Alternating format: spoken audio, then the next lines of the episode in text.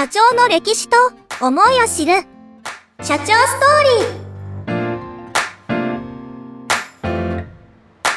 ー。はい、どうも皆さんこんにちは。ダバダ加藤でございます。今日はですね、心理カウンセラーの葉月優衣さんにお越しいただいております。どうぞよろしくお願いします。はい、お願いします。お願いします。ちょっとすごい声がね優しすぎて、あのもう途中でこう。はい、あの興奮しないように気をつけます。はい、よろしくお願いします。お願いします。はい、心理カウンセラーということで、はい、こうなんかいろんなまあなんて言うんでしょうね、どんなカウンセリングというか結構広いかなと思うんですけど、うん、そうですね、はい。なんかジャンルとかってあるんですか？ジャンルですか？ジャンルというか、なんかこう例えばコーチングとか、こうエヌエルピー とか、なんかそう、そういう、こう、いろんな、なんか、こう、ルーツというか、あると思うんですけど、何系の、とかってあるんですかね？何系っていうのあるんですかね？な、ないかもしれない。ないかもしれないです。すみません。じゃあ、そうですね。それは僕の先入観だったので、あの、逆にこう、どんなお仕事され、になるのかをちょっと教えていただけると。はい。そうですね。私の場合は、テーマは特に、あの、これっていうのは絞ってはいないんですけれども、そうですね、お話を聞いて、その方の悩みに本当に答えていくっていう、あの、セッションだったりとか、はい、はい。はい。あとは、あの、性格とかで、はい、人間関係でこう、行き違った時に、うん、なんで行き違うのかっていうところで学びたい方に、うん、えっと、お伝えしたりとか、講座をやったりとか、はい、はい。あとは、はい、あのー、なんていうの、カウンセリングでもヒーリングでも、はい。えっと、ない、あのー、潜在意識に働きかける。潜在意識、はい、はい。エネルギーワークを用いたセッションなんかもちょっと怪しいんですけど、やっています。怪しいですか？怪しいんですか？まあ確かに潜在意識って言われても、まあちょっとあんまりピンとこないので、でね、なんか、おーって感じはちょっと、ほんわかね、するんですけど、はい、なんかこう、まあさっきテーマはないっていう、こう、そうですね、もう本当にお話聞きながら、はい、その人の、なんかこう、うん合わせていくって感じなんですか？そうですね。はい。そうですね。人間関係とか子育てとか、うん、あとは夫婦関係とか、はいはい。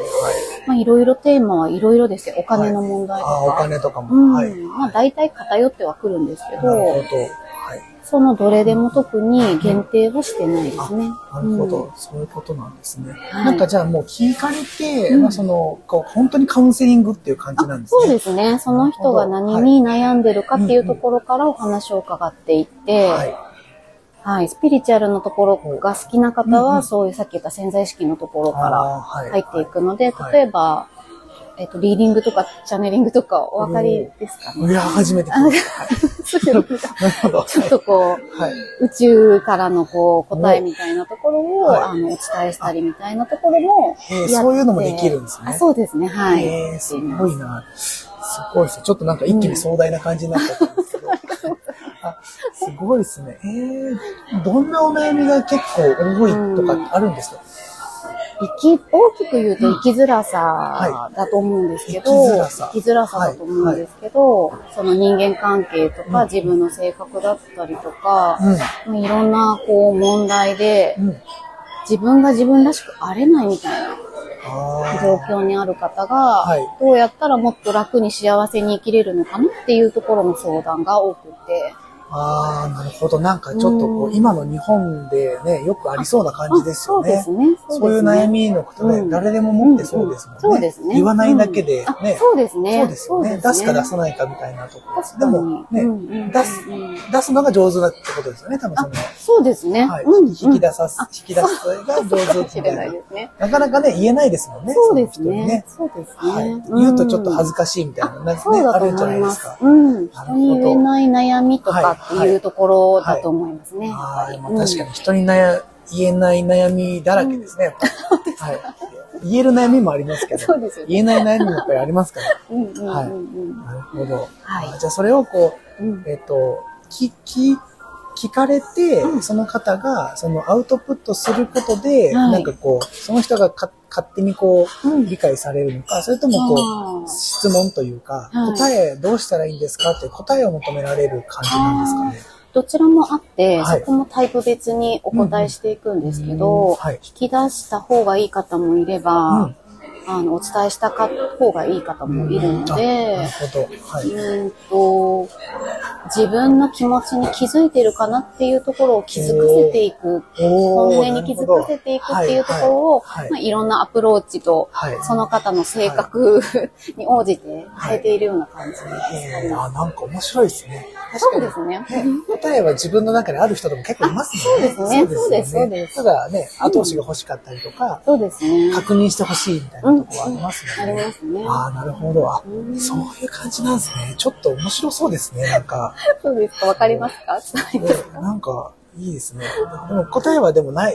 ね、典型パターンみたいなのないってことですよね。そうですね。そうですね。もう探っていくというような感じだし、はいはい、あとはその人の状態によっても、うん、あの変わったりもするので、学びたい時期もあれば、ただただ聞いてほしいっていう方もいるので、うんうん、なるほど、うん、その方の状態によってもこう変えているような感じですね。はいはいうん、なるほどですね。こう方お客様ってクライアントさんは結構常連の方が多いんですか、ねうん、あそうですね。なんかきゅうわり以上多分リピートの方が多くて、ね、常連って言うとあれなんでリピーターの方が多いってことですよね。そうですね。そうだと思います。ああなるほどですね。うん、やっぱりこう同じ一つの悩みを解決できたとしてもまた次のお悩みができたりとか、うん、そうですね。うん。あとはなんかそうやって一個の問題がこうクリアになった時に。うん次の課題が出てきた、はいはい、そこに向き合うときにまた次のこう何かが必要だったりするので、それもお伝えしていくんですけど、はい、皆さんがどんどんね、人生が豊かになっていくっていうのを見ているのも私は好きなので、なるほど。なんか幸せを感じながらこう、どんどんどんどん成長していかれる皆さんを見て、はいはい、少しずつ教えているような感じですね。そうですね。すごいな。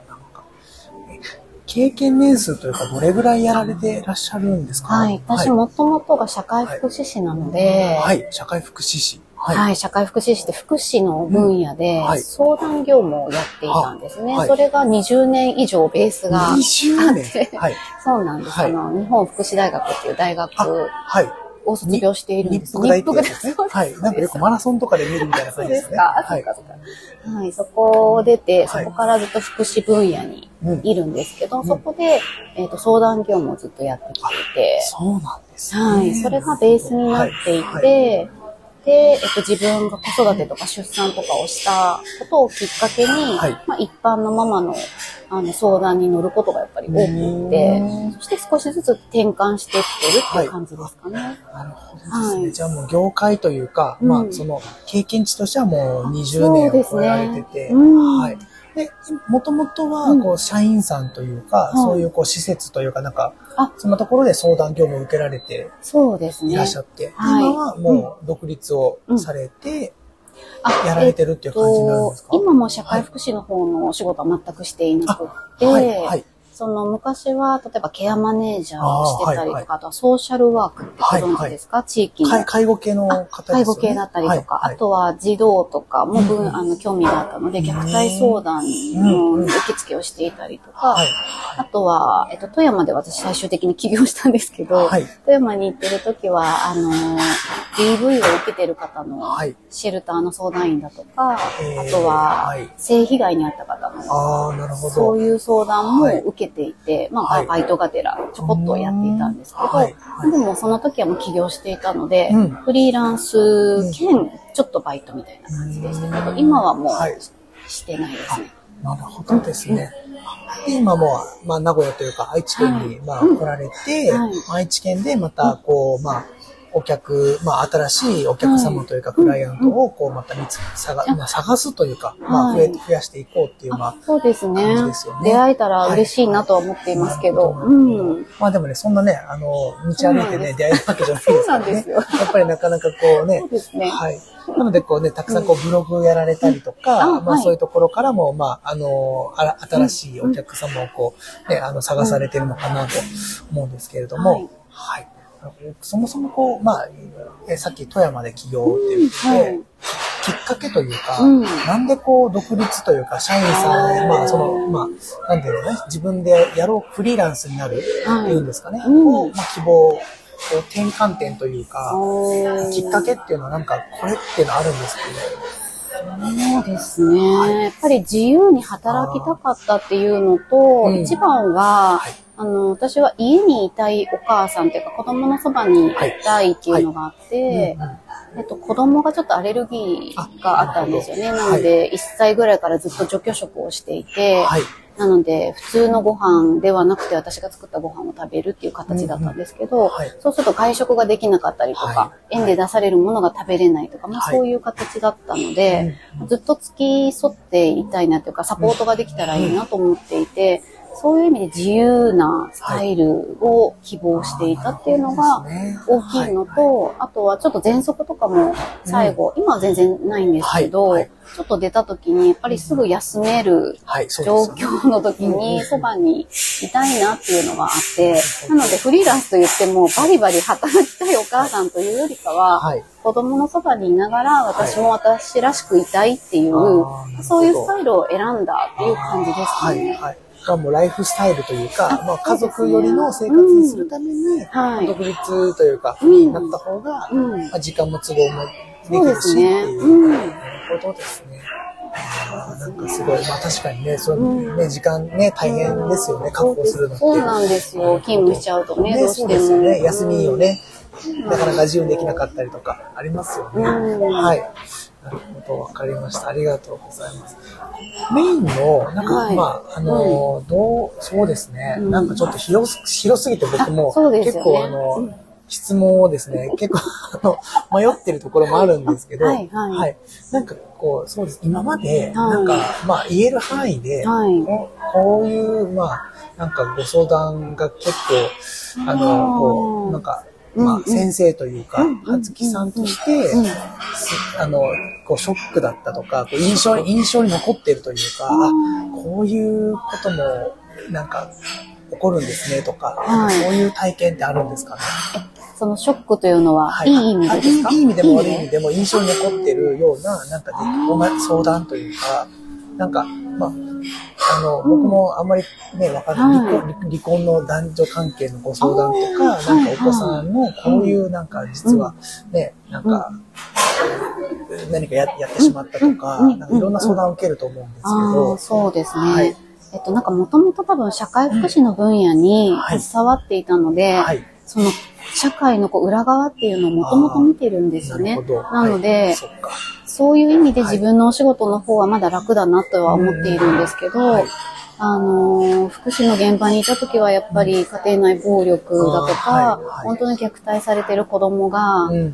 ベッドに繋がれて外に出れないとか、うん、あと足を折られたとか、えー、本当に児童相談所に一時保護されたとか、はい、おばあちゃんが認知症になって何日も食べれず、家の中に一人で放置されているとか、えー、そこを救出したりとかっていう、結構壮絶ですね。壮絶な社会の裏側を、はいはい、そのにじゅう代の前半で見てきたんですよね。はい、で、その経験があるので、はい、まあ、そういうふうに皆さんがこうならないで済むような形は何かなっていうのをずっと考えながら、はい、今の私の、はい、えーと、仕事の、うん、こう願い、根本の願いでもあるんですけど、はい、子供たちが安全に生きられるようにっていうところがやっぱり願いで、はい、子供が安心しているためには親が安心してないといけないじゃないですか。そうすると親のメンタルっていうのもすごく重要なので、はいはいはい、あの、そのお母さんたちが笑顔で過ごしていられるように、うん、なんかそんな感じでアプローチはしてるんですけど、はい、私的に印象的なのは、まあ、どの方もすごくこう、思いがあるので、はい、あの、なんか、これがすごかったっていうのはそうでもないんですけど、はい、やっぱり皆さん自分軸を取り戻していかれるので、うん、自分軸、うん、はい、他人軸で生きてる方、あ、まあ、クランチさん本当にお優しい方が多いんですよ、とにかく。なるほど。すごくお優しい方が多くて、はい、その人に合わせたりとか、はい、巷で言われる エイチエスピー って言われる、エイチエスピー、はい、ハイリーセンシティブパーソンって言うんですけど、はい、ちょっと繊細な方。なるほど。はい、責任感が強いとかそういうとか、ね、人のこう思いがすごく分かってしまうとか、うん、はい、そういう方が多いので、はい、なんかこう、本当お優しい方が多くて、人に合わせちゃうとか、嫌でもその人が困ってたら、うん、いいよって言ってあげちゃうとか、そういう優しい方が多いんだけれども、なんかその優しいばっかりで、本当の自分は苦しいみたいな。本当は行きたくないのに困ってるからいいよって言ってあげちゃったりとか、その相手のことを考えて、相手がこういいようにね、返事をしちゃうっていう方がやっぱり多い。なるほど。まあ気を、気を使うのも結構ちょっと。そうですね。行き過ぎてるとか。行き過ぎてることですよね。そうなんですよ。それって優しさでもあるけど、生きづらさでもあって、本当の自分になると、チーンってこうなんか、寂しいなとか悲しいなとか、そんな感じに、ね、なられる方が多くて、やっぱそういう方がその周りをや大事にしながらも、はい、自分の人生も大事に取り戻していくっていうのを見ていて、うん、で自分の中から本当はこれやりたいっていうのがこう見つかって、それも自分で見つけるんですね、うん、私と一緒に。うん、はいね、その願いが出てきた時に、はい、それが例えばお店をやるとか、はい、歌を歌うとか、その何も趣味も友達もいなかったママちゃんたちが、うん、自分のやりたいことを見つけて、それを自己実現していくっていう姿を、うん、こう数年かけて見ていると、はい、本当に幸せだなと思います。私の人生じゃないですけどね。まあでも変わっていくのがね、見えるとね。変わっていくのを見せるのは本当に幸せで、あんなに泣いててですね、はい、お会いした時はほぼほぼ泣いてたりとか、悩んでたりとか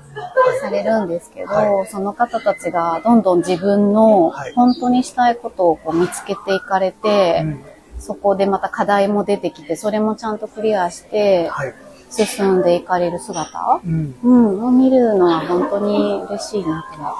ます。なるほど。すごいですね、なんか、うん、ちょっとね、目の当たりにしてないので、うん、想像しかできないですけど、で す,、ねまあ、でもすごいね、なんか、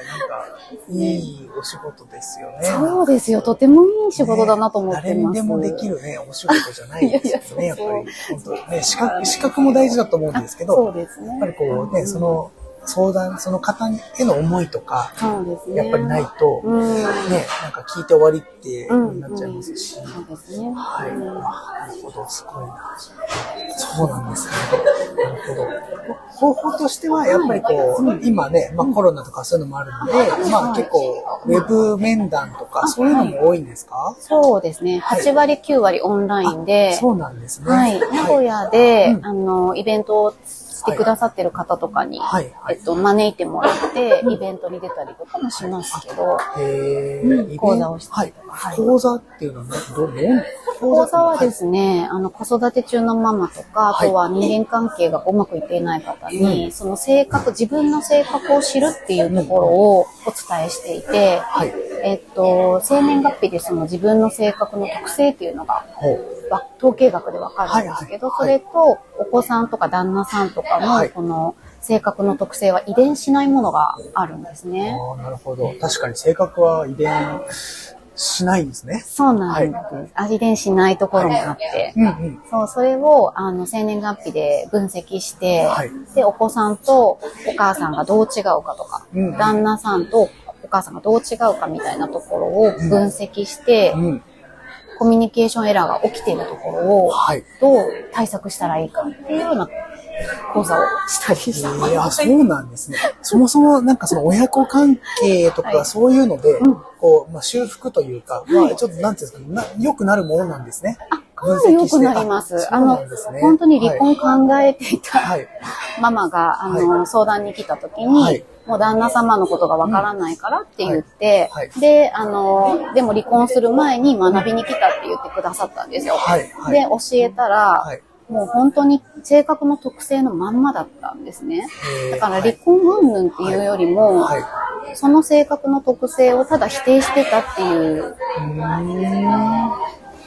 なるほど。じゃあその、知らないので。まあ、うん、でもね、言ってもね、うん、ご夫婦でもやっぱり他人ですし、子供でもやっぱり他人だから、うん、その性格を分析して、うん、その分析なんでデータというか、科学的な感じなんですかね。はいはい、科学的ではやっぱり違うんですかね。まあ、科学的というか。一応言葉ではお伝えするんですけど。統計学っていう学問からこう導き出した。そうです、そうです。科学ではないですね。すみません、失礼します。そうですね。一応なんか、はい、性格を科学するとは歌ってはいるんですけど、はいはい、あのー、そうですね。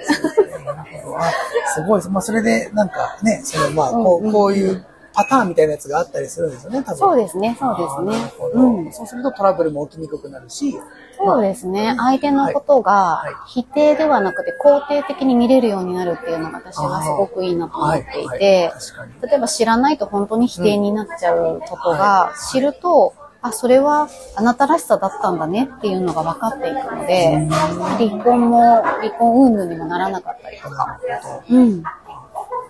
じゃあなかなかこう分かって分析ができて、はい、まあ、お互いにというか、まあ、もしくはその、うん、まあ、どっちかが分かって、はい、そうするともうなかなかこう性格なので変えられない結果がこう見えてしまうような気もするんですけど、もうそこはもう受け止めるしかないっていうことですかね。そうですね。変えてもらいたいと思う人もいるんですか？変えてもらいたい。そうですね。なんかあの、知らないとやっぱり歪んで見えてしまうし、はい、否定的に見えてしまうんですけど、はい、明確にお伝えをして、あなたとこの人はこう違うんですよってことを明確にお伝えして、はい、で、どんな風に接したらいいかっていうところまでアドバイスをしていくと、はい、納得される方が多いですね。なるほど。うん。じゃあもうやっぱり相手を知るっていうか、相手というか家族を知るというか、はい、そういうところからやっぱり始めると、うん、こう、今ね、よくこう、家族でこう、ね、コミュニケーションが、うん、まあニュースになったりするようなこととかも、うん、まあ減ったりして、うん、あ、そうだかなっていう。そうです、そうです。そうですね。うん、その講座、だいたいこう、うん、結構時間かかりそうなんですけど、さんじかんとかで、いちじかんでは多分終わらないですよね。そうですね。そうですよね。私も にてんごじかんぐらいからさんじかん。はい。はい。それぐらいやんないとね、多分ね、できないですよね。いろいろ質問もね、あの、来るので、それにも全部お答えして、はい。あ、そういうこと分かりました。ありがとうございます。もうすごいですね。もう聞けば聞くほど、なんかこう、もう、あとじゅうじかんぐらいは、あの、お話できそうな感じなんですけれども、大体こう、なんか困られてる、まあ、どんな方の、まあ、お役に立てるのかなってちょっと思ったんですけど、例えば、あの、まあ、ね、悩みがあっても、なかなかこう、悩んでますよねとかは、やっぱりわからないので、はい、なんかそういう方の、なんかこう、サインとか、なんかこういうサイン、なんかこう、発してるものというか、自分からこう、私悩んでますって言ってくれる方であれば、すごくわかりやすいんですけど、例えば、あ、この人なんかで悩んでるんじゃないかなとか、なんかそういう、なんかシグナルみたいなのってあったりするんですかね？難しいですかね？いやー、そうですね。はい、あの、例えば悩んでいても、はい、解決したくない人もいるんですよね。なるほど。はい、なので、それを私が口出しするってことはなくて、本当の意味で自分の人生を良くしたいとか、はいはい、あの、今困ってることがあるんだけど、何かすれば良くなるのかなって聞かれれば、うん、もちろん答えますけど、はい、私からこう、あの、なんて言うんですかね、うん、行くっていうとことは、そうでもないですね。そうですよね。確かに。例えばじゃあ、僕がこうね、あの、全然こう、まあ、知らないお客さんとか、まあ、誰か友人とかとお話ししてて、まあ、それでも悩みをね、受け、聞けれる悩みと、これ、これ以上はちょっと難しいかなっていう、こう、あると思うんですね。そういう時になんかこう、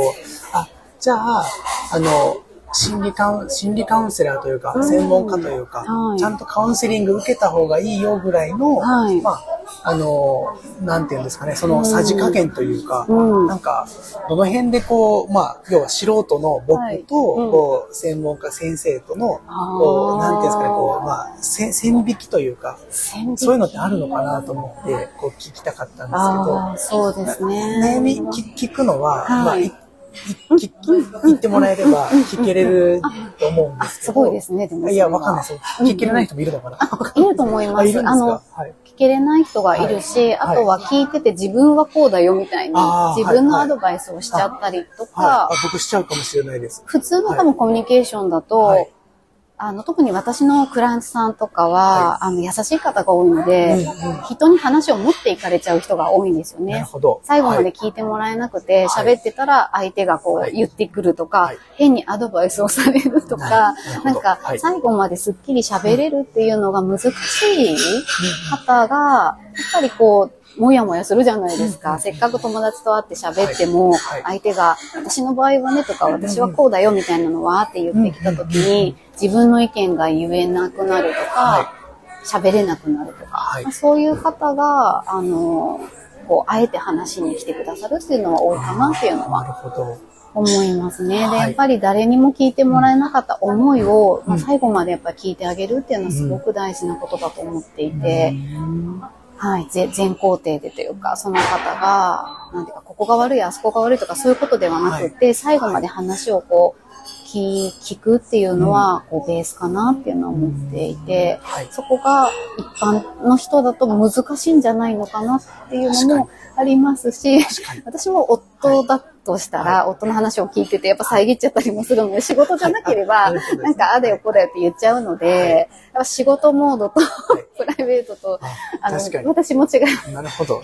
それはそうですよね。そうですね。確かに。確かに。ね。そうですよね。そうですね。まあ、ご夫婦のね、関係と、またクライアントさんとはまた違いますからね。そうなんですよ。確かに。それはね、ご主人様の言うことを遮ったりね、しますよね。そういう時もありますよね。はい、ありますよね。はい、使い分けというかね、まあ、プライベートと、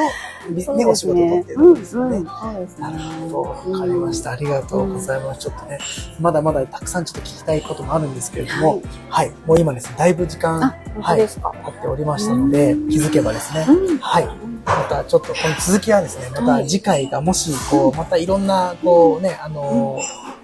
年月を得てあればまたお願いしたいなと思いますので、はい、今日はですね、心理カウンセラーの小月